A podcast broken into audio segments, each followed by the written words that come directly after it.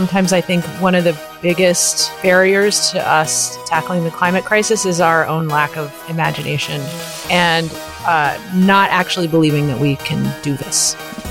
This is Climate Curious, the podcast for people who are bored, scared, or confused by climate change. I'm Maryam Pasha, the director and curator at TEDx London, and the co host of this podcast, alongside the amazing Ben. Hi, I'm Ben Hurst, activist and advocate exploring what positive masculinities can look like, and self confessed climate normie.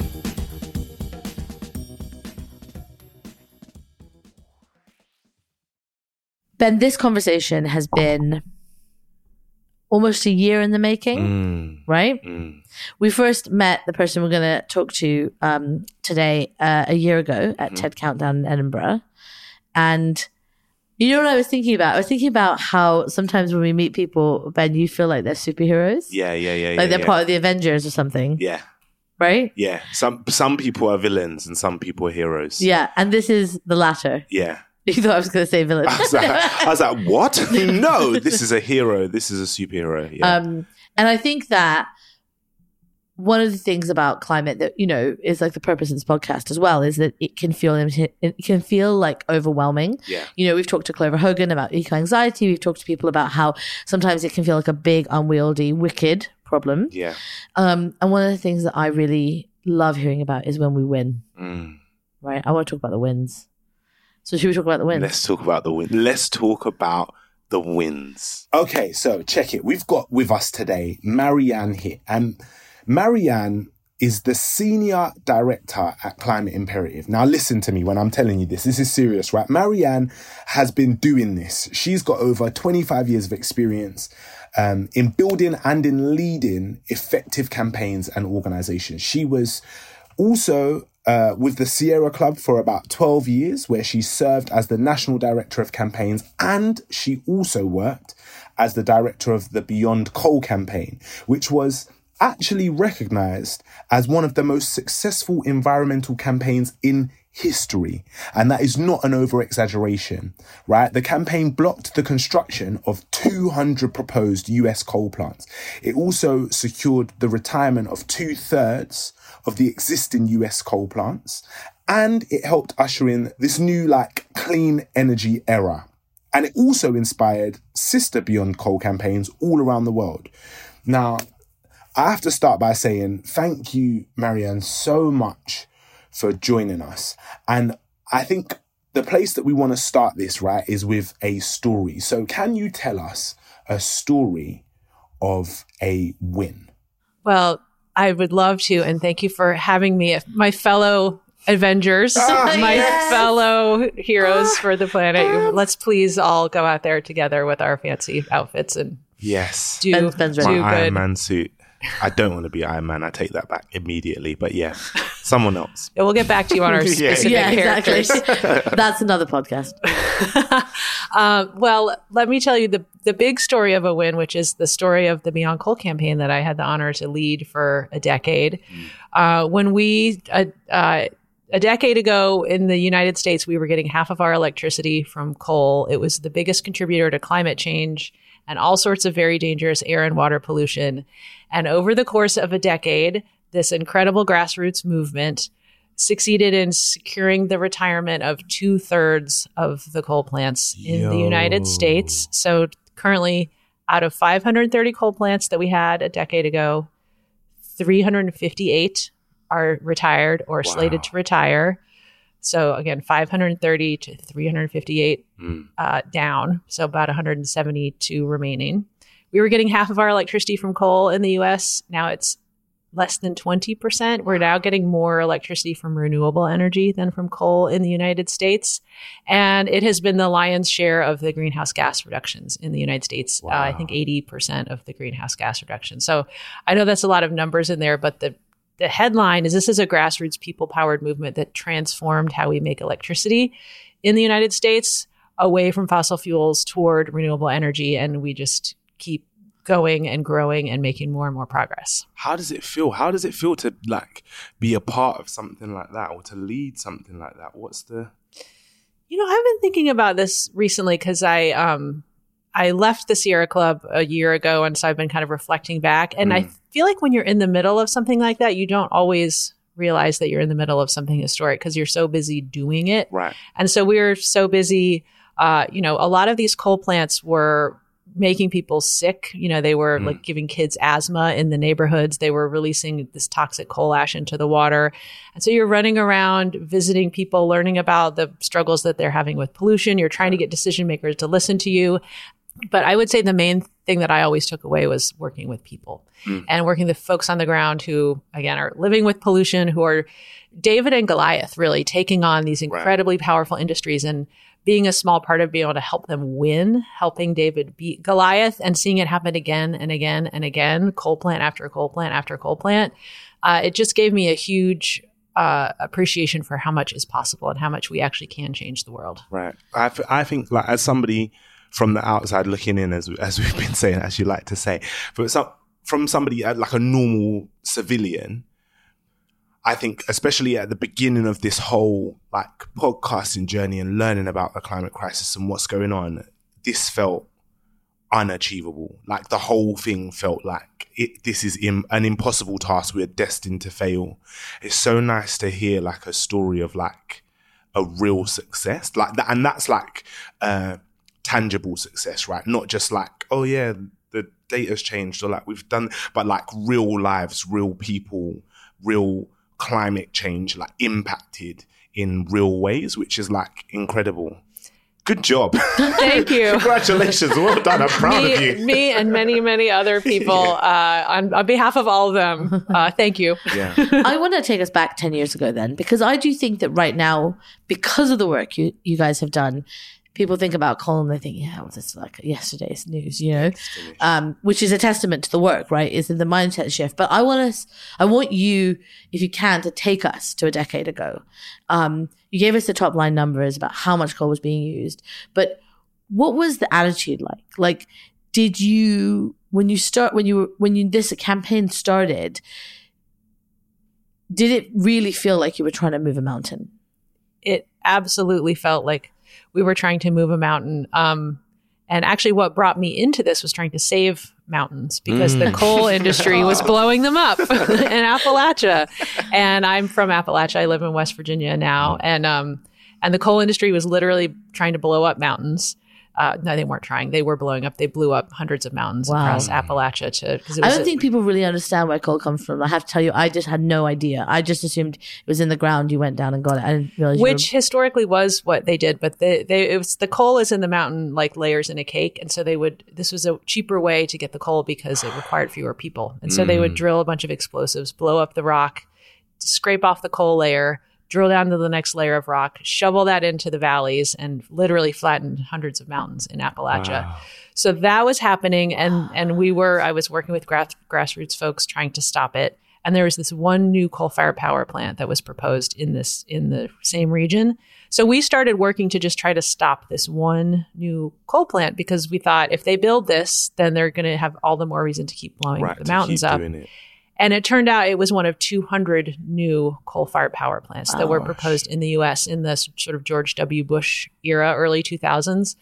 And uh, there were people fighting them all over the place, grassroots people. And Right. uh, we all kind of found each other and got connected and started learning from each other. And we stopped 200 coal plants from being built in the United States. And had they been built, obviously we'd have been locked into this most polluting energy source for another 50 years and there would have been no space for clean energy. The world would be a very different place um, and the climate outlook would be der- very different. And in doing all that we a we learned we could win and we learned how the decisions got made. And so Okay. we then went we realized oh well if we can stop these you know 200 coal plants there's 530 existing coal plants. And let's use what we've learned and try to try to start retiring those. And to, back to your question uh, what was it like? People thought we were crazy. I mean people thought it was Yeah, impossible right? because if you think back to 2008 barack obama was running for president. Part of his platform was supporting clean coal. This was a, f- a phrase a marketing phrase from the coal industry that people were using all the time. The coal industry was making half of our electricity people said if you if we transition anything, the lights will go out and people's electricity bills will go up. And so it was seen as just a wild, impossible thing to try to attempt when we set down, uh, set on this course a decade ago. I have I have like goosebumps. Yeah, it's, I this is a, this is a good story. It almost feels like a like a uh, like watching a film rather than it's proper like, a- like your actual real life. yeah. it feels really familiar. That narrative we're hearing now, right, around gas and around and around oil. I want to. I, I don't. I don't want to take us away from the story for a second, but I want to find out whether you feel like now, in hindsight, looking back, you can draw these threads through to other polluting fossil fuel industries. Absolutely. I, it's it is a similar playbook of the gas industry, the oil industry, the coal industry, which is to um, you know kind of dominate the market, but also um, dominate the politics, Mm. and then make people very fearful of the alternatives. And you know, I think whether you look at the U.S. right now, um, in the places where the grid has really been strained by climate change, um, you know, in places like California and Texas, which uh, have had extreme weather that have test has tested the grid, it's actually been renewable energy that has kept the lights on and things like battery storage. If you look right now across Europe, where there's a huge energy crisis over uh, Russian oil and gas and coal being cut off, uh, the long term energy security solution is renewable energy because you don't have to buy the sun and the wind from you know Vladimir Putin and and you will have these this forms of energy for yeah. Yeah he's pretty diabolical let's be real.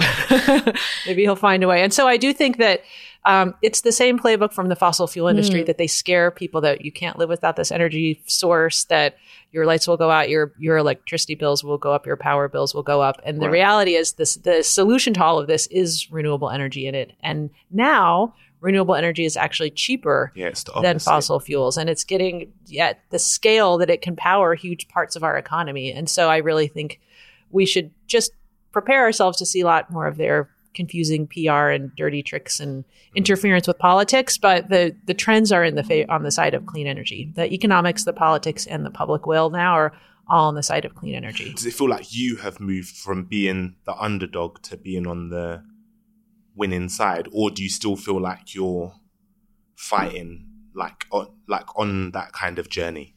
You know, once an underdog, always an underdog, maybe. right, right, right. I think it's hard to it's hard to actually make that switch. And I think in the U.S. now, you know, we just passed this big climate uh, piece of climate legislation, and I got to go to the White House and be part of this huge celebration for the passage of the bill. And I had that thought about sw- switching our own mindsets from not always being the underdog, but Mm. actually um, realizing that you're the, the um, momentum has shifted to your side and how do you take advantage of it because this is the key decade th- Yeah. for the climate and now uh, we have poli- we have this big policy in the US that's going to help us continue this transition away from coal to clean energy and it's signaling to the rest of the world that we're going to step up and do something and Right. we're not just going to be showing up at climate negotiations and making pledges and then going home and, and not delivering on them. So I do think it's a game changer. And I think getting out of, at some level, will will always be an underdog when it comes to the the money of the Mm. fossil fuel industry. Right. They're always going to be able to blanket the world with commercials and fill up the coffers of politicians, you know, campaign funds. And uh, will always be an underdog, or for a long time at least, uh, financially. But I think again, the economics, the technology, and the the public are all are all now on our side, and so we have to do as much as we can with that momentum and just keep going. I want to fi- understand what it takes to shut down a coal plant. Like, how does one do that? I respect the people who are doing that, making that sacrifice. Um, the so one of the things about the Beyond Coal campaign that was, uh, I think, a sort of a transformational insight was that that decisions about how we make electricity in the United States were not all made in Washington, and they were not all made in the White House or in the Congress. They were being made in states, and so as advocates, we had to learn how to go into those places and make the kind of arguments that those decision makers were going to hear, which were about keeping the lights on and keeping energy bills low. And we s- learned how to make the argument that clean energy was actually the way to keep the lights on and keep energy bills low. Um, and we were up against these huge electric utilities that are essentially monopolies. And so we were very much the underdog in those venues, but we learned how to make good arguments. The other thing that we did was at the national level, there were all of these huge loopholes for coal pollution. So uh, when President Obama came into office, there were no standards for coal plant greenhouse gases or mercury, which is this neurotoxin. Yeah. There were no federal standards for that. They were Wow. just putting 100% of it in the air. There were no federal standards for the coal ash, which is this stuff that's like the ash in a fireplace and it's full of toxic heavy metals. And it is, was the second biggest volume of solid waste in the United States after municipal garbage. And there were no federal standards for, like, it was literally getting dumped in holes in the ground. So we took these loopholes and we pushed the EPA to either close them or shrink them with new regulations. And so that was the other part of, of what force changes was once these coal plants had to actually deal with their pollution, then they thought, oh, well, do we want to spend a bunch of money on this coal plant to get it up to date, or do we just want to retire it and look at look at other options? So it was the mm. federal pressure and the state pressure together was how we kind of Smart. So really smart. I want to I want to pull this apart because this is so fascinating because I think that when we're thinking about campaigning and I've I remember this realization in like a totally different realm at what you know when I was working more in human rights is figuring out where the decisions are made right? I think we all assume that decisions are made at the highest levels but not all decisions are made there. So that's something that I took from there is like identifying that. And then the other thing is making it too expensive to continue business as usual right? Which seems like so smart. I, I, I want to ask you a strategy question because I think sometimes when we are campaigning on something that we feel very deeply about, our arguments seem to sometimes be like moral or ethical arguments. But what I'm hearing from you is you made economic arguments and you made data arguments. And I, I want to understand how do these things come together? How have you found them to be effective in the mix? Well, the way that you described it is exactly the way we thought about this problem. And I would encourage anyone who cares about some piece of the climate puzzle to think about uh, is what are you trying to do? What's your actual goal? So in our case, it was retire all the coal plants and replace them with clean energy. Mm-hmm. Um, who who can give you that? And it's not like an institution. It's not the you The know United. States government or some big corporation. It's actually is there a person? Is there a decision maker or a couple of decision makers somewhere that that have the power to make that decision? And um, who are the people and the groups of people that they listen to, and what are the messages that are going to motivate either you know those sort of those audiences or that decision maker themselves? Because my assumption is like with the general public, you are trying to pull on people's heartstrings, right? Like you're trying to convince them that this is about being a, a good person or doing a good thing in the world. Whereas for people whose motivation is making money and doing good business, um, we asked someone the other day about whether people are uh, who who are uh, innovating within the climate space are doing it because they are good people or they're doing it because it will make money. And the person's response was they're doing it because they can see that it's the future. Um, and we asked again for clarification. They just repeated the same thing. But I think it's that idea of like, what is, what is the correct way of communicating that message? Um, cause it's always the same message, right? Like regardless of, of who you're talking to, but it's just a different way of communicating it. I agree. And I think there is the need also to just have the broader general public uh, mobilized and fired up about what needs to change. Right. And that it's not uh, this sort of more targeted campaign strategy is not the only thing we need to do in the world. We also need to. Uh, we need it. I mean, I think the reason we were able to pass a climate bill in the United States because we have, you know, people are having fires on their doorsteps and they're Yeah. having floods on their doorsteps, and this, you know, this movement has Mm. has educated people over the years to you know help connect the dots and point to there's a better future. There's clean energy. There are clean energy jobs. There's Mm. economic opportunities with clean energy. So let's go down this this new path.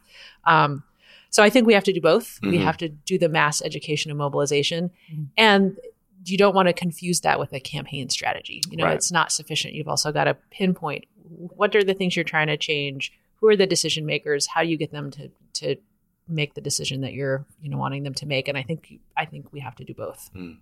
Yeah, I, I agree. I think it's this both and mentality Mm. that we need. Yeah. I was reflecting on a conversation earlier about sometimes it can be frustrating when people are all one or all the other.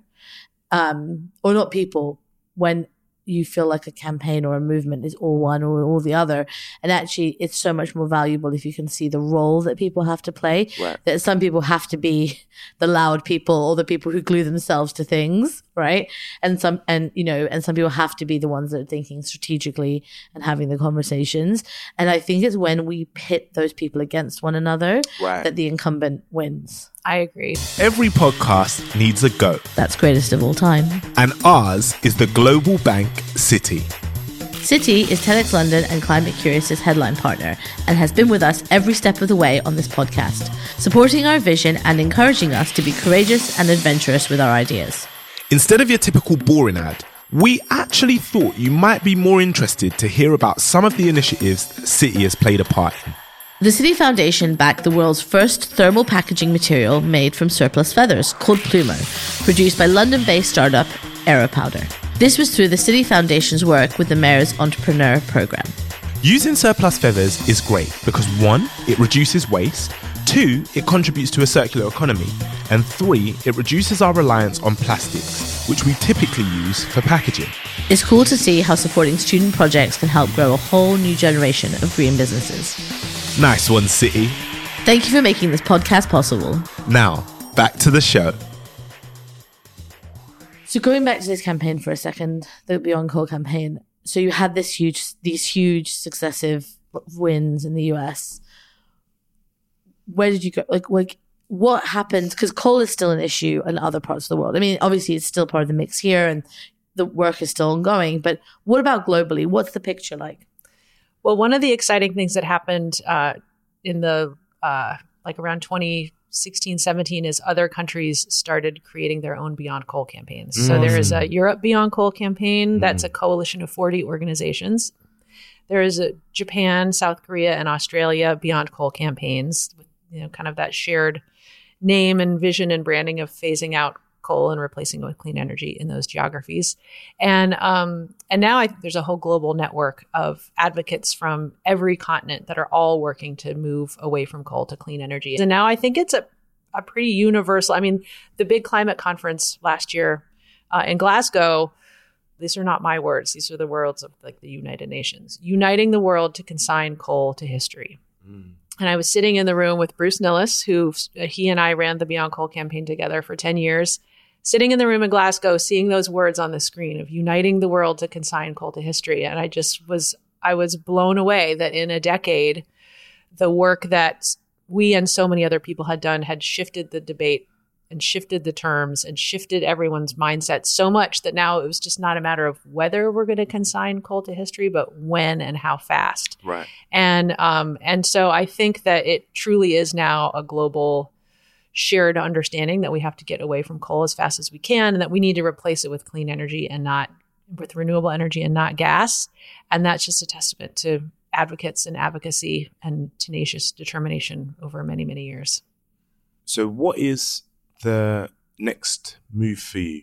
Like, what's the because um, for me, I feel like I would crave the feeling of like going back to the, you know like the feeling of the underdog and like going back to the beginning and going back to the grassroots stuff and do you like start the cycle again somewhere else with a different issue or is there like a Well, I think one of the things that I, uh, what, so the thing about this moment is we are running out of time. Mm. And so I, what I'm really thinking about is how do we scale this to go even bigger and even faster?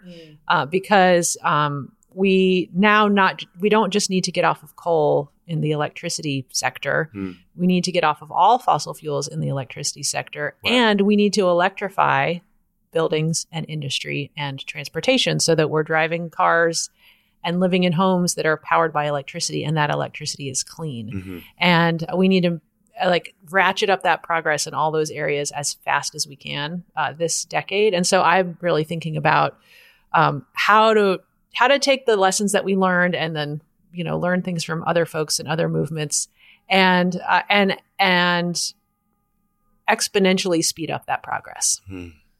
This story just makes me super happy. Um, uh, and when I'm happy, I'm quiet, as opposed to every other member on this podcast.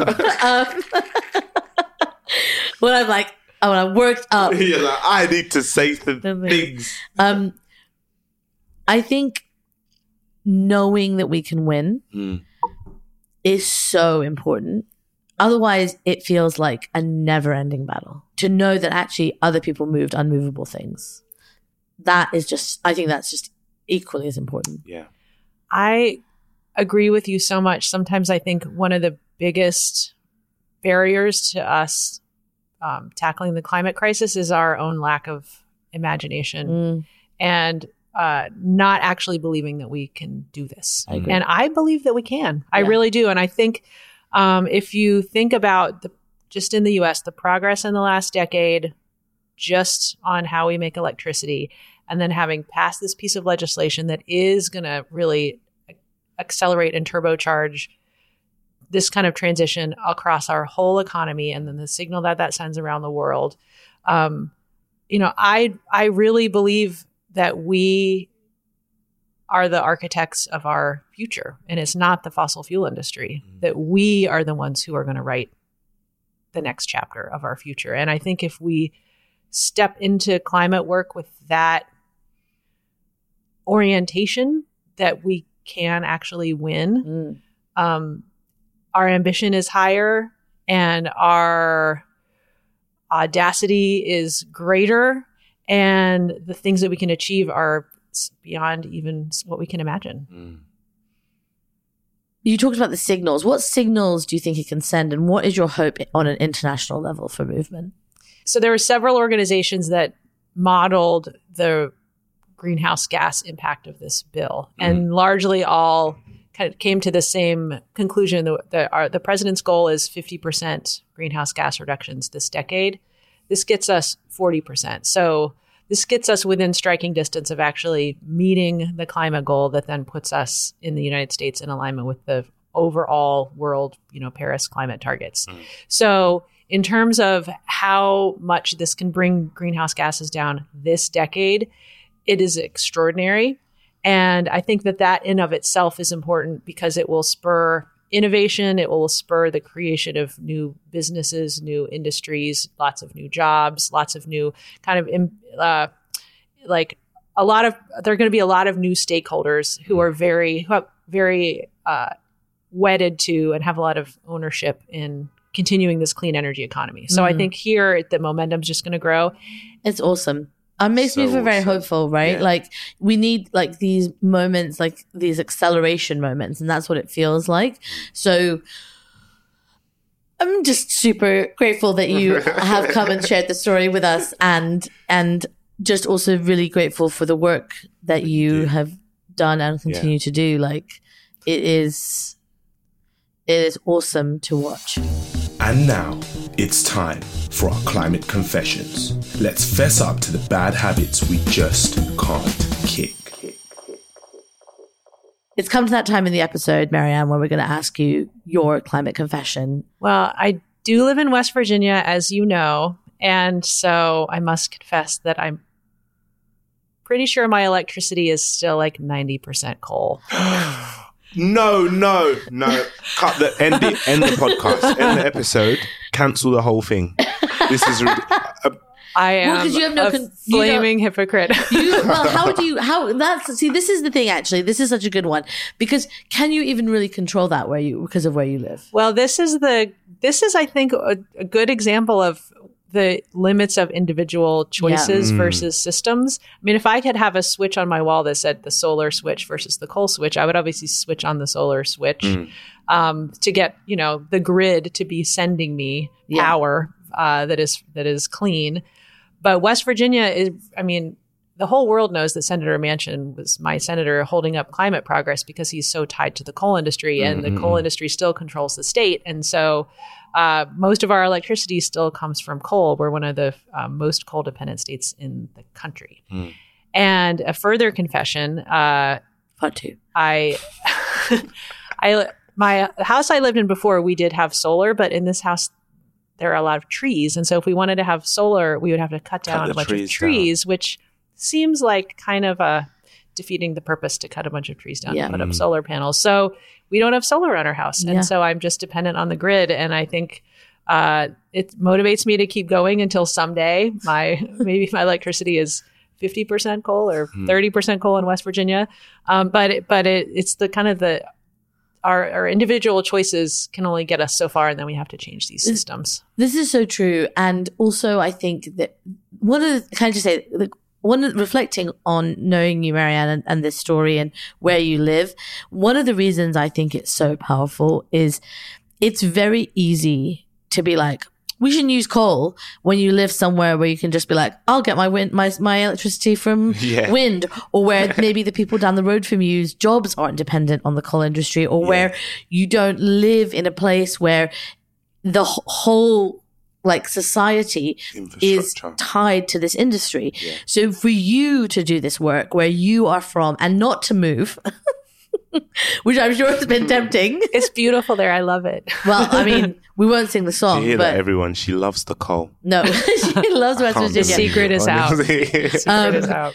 It, I Don't tell anyone. I Super it. meaningful, right? Like it's. I think it adds another layer and a dimension to this Yeah. story that I I really appreciate because I think I think that maybe I would like I would be like you know I just don't want to be here anymore, you know.